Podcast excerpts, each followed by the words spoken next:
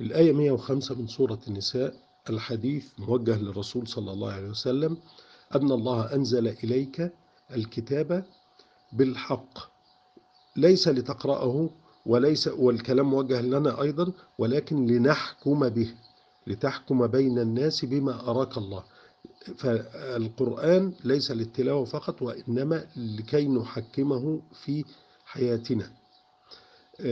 الجزء الثاني من الآية ولا تكن للخائنين خصيما يعني لا تدافع عن عن الخائنين هنا الذين يحرفون الكتاب. إشارة إلى اليهود الذين تفننوا في تحريف الكتب الإلهية سواء التوراة أو القرآن. بيدوروا على الثغرات عشان لا يحكموه في حياتهم.